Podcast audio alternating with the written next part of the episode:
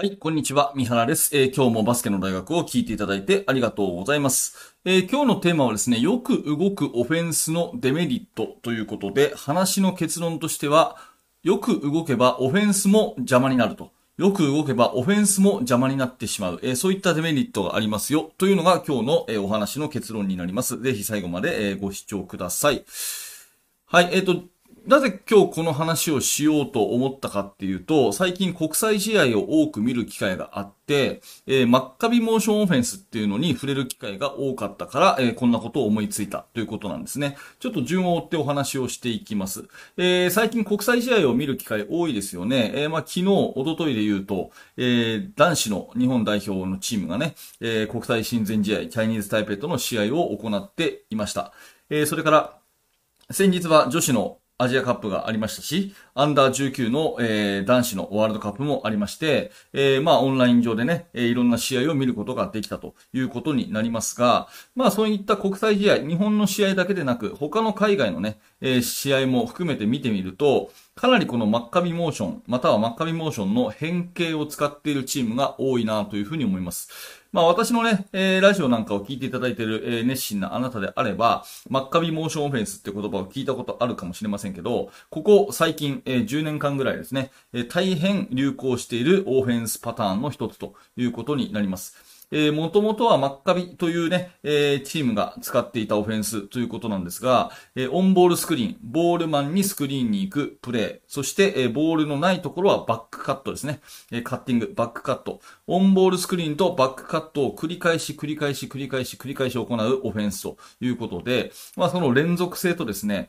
えー、それからボールスクリーンで、えー、そのチャンスを作る、えー、確実性みたいなものがですね、非常にこう評価されて、まあ、あらゆるところで使われていると。えー、学生の試合からプロの試合まであらゆるところで使われているマッカビモーションオフェンスというのがあります。で、これをですね、最近まあ国際試合をよく見るにあたって、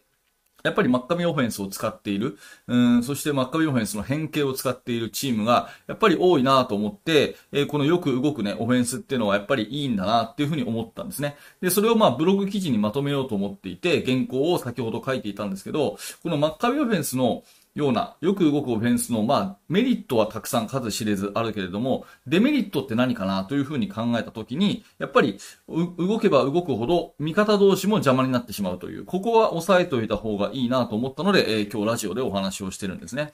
まあ、えー、例えて言うと、このマッカビオフェンスの話をしますと、えー、バックカットを繰り返すんですね。えー、ボールサイドの方はオンボールスクリーン。そして、えー、ヘルプサイドの方はカッティングを繰り返すっていう形で、えー、まあ、詳しくはですね、マッカビオフェンスで調べていただくと、動きそのものはいろんな動画が出てくると思うんですけれども、まあ、ボールサイドはオンボールスクリーン。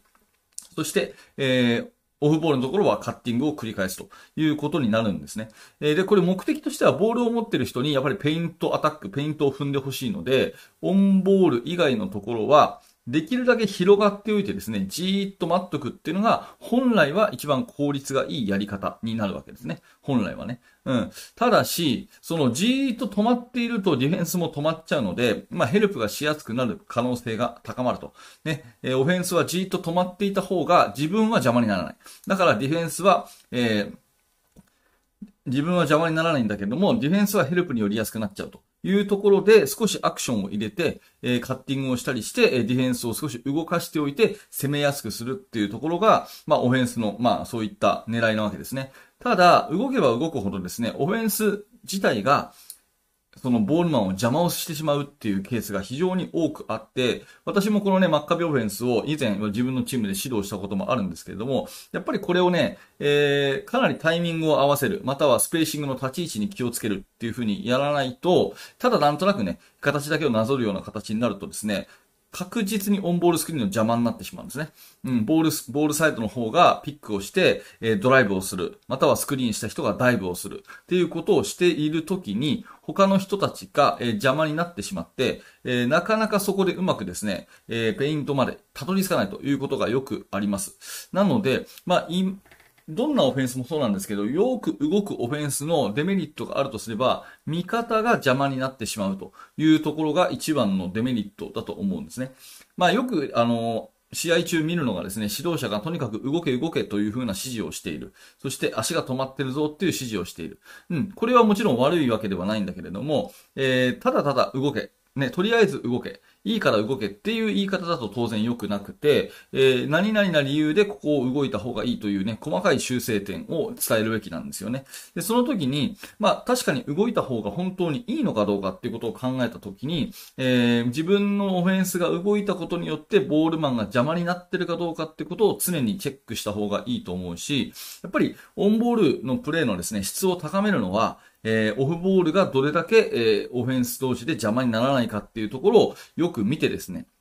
えー、指導されるのが一番重要なのかなというふうに思います。まあ、えっ、ー、と、以前の動画でも話をしたかもしれませんが、やっぱりペイントアタックが力強いっていうことがすごく、あの、オフェンスとしては条件として重要なことで、で、そのオフェンスがペイントアタックを力強くした時に、ペイントの周りに基本誰もいないっていうのが、えー、とっても重要な、まあ、条件なんですよね。はい。なので、えー、いかにしてですね、ペイントエリアに自分のディフェンダーを近づけないか。ということを考えて、えー、動くのはいいんだけれども、動くことによってかえって自分自身が邪魔になっちゃってるっていうケースがあるとすれば、まあそこは絶対、えー、整理した方がいいのかなというふうに思います。まあ今日はね、えー、国際試合を見ると、えー、ワールドカップとか見るとですね、えー、マッカビオフェンスを使っている、またはマッカビオフェンスの変形を使っているチームが非常に多くて、あやっぱりマッカビオフェンスっていうのはとてもいいオフェンスなんだなと。連続性があるし、そしてオンボールスクリーンでね、確実にチャンスを作るような、そういった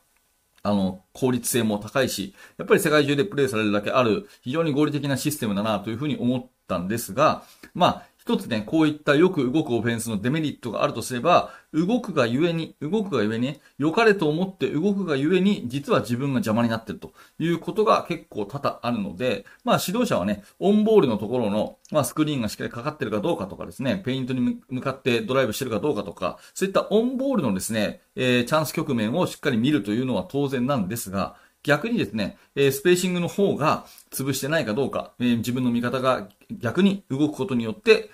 えー、かえって邪魔になってないかどうかっていうところをしっかり見てあげるっていうのはすごく重要なことなのかなということで、えー、今日はこんなお話をさせていただきました。えー、ちょっとね、図だとか動画がなく、ラジオなので、プレイの、えー、具体的な話がね、あのー、イメージしにくかったかもしれませんが、まあ、マッカビオフェンスで検索していただくと、えー、いろんな動画、私に限らずね、いろんな動画が出てくると思うし、私もね、ちょっとこの、これを機にブログにまとめてみようと思うので、えー、近日中にね、ブログアップしたいなと思いますので、えー、その辺も見ていただきながら、よく動くオフェンスのメリット、デメリット、こういったことを考えるきっかけになれば嬉しく思います。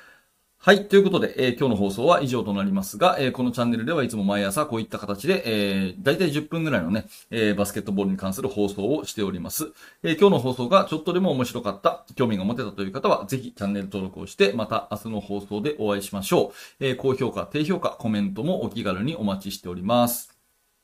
えー、最後にお知らせを2つさせてください。えー、1つ目は無料のメルマガ講座のお知らせです。えー、バスケの大学では無料のメルマガを発行してまして、えメルマガ登録していただきますと、最初の1通目で、え限定の動画プレゼントしております。ぜひお受け取りください。下の説明欄にリンクが貼ってあります。えー、それともう一つはですね、えー、YouTube メンバーシップのお知らせです。このチャンネルのメンバーシップになっていただきますと、えー、大体週にですね、2本、えー、20分から30分ぐらいの特別音声講義を配信しております。えー、こちらの表の放送ではちょっと言いにくいような、えー、私の現在進行形のチーム作りとか、えー、そういったことについて触れている放送になりますので、もし興味のある方は下の説明欄から YouTube メンバーシップの方を、えー、クリックしてみてください。はい、最後までありがとうございました。三原学でした。それではまた。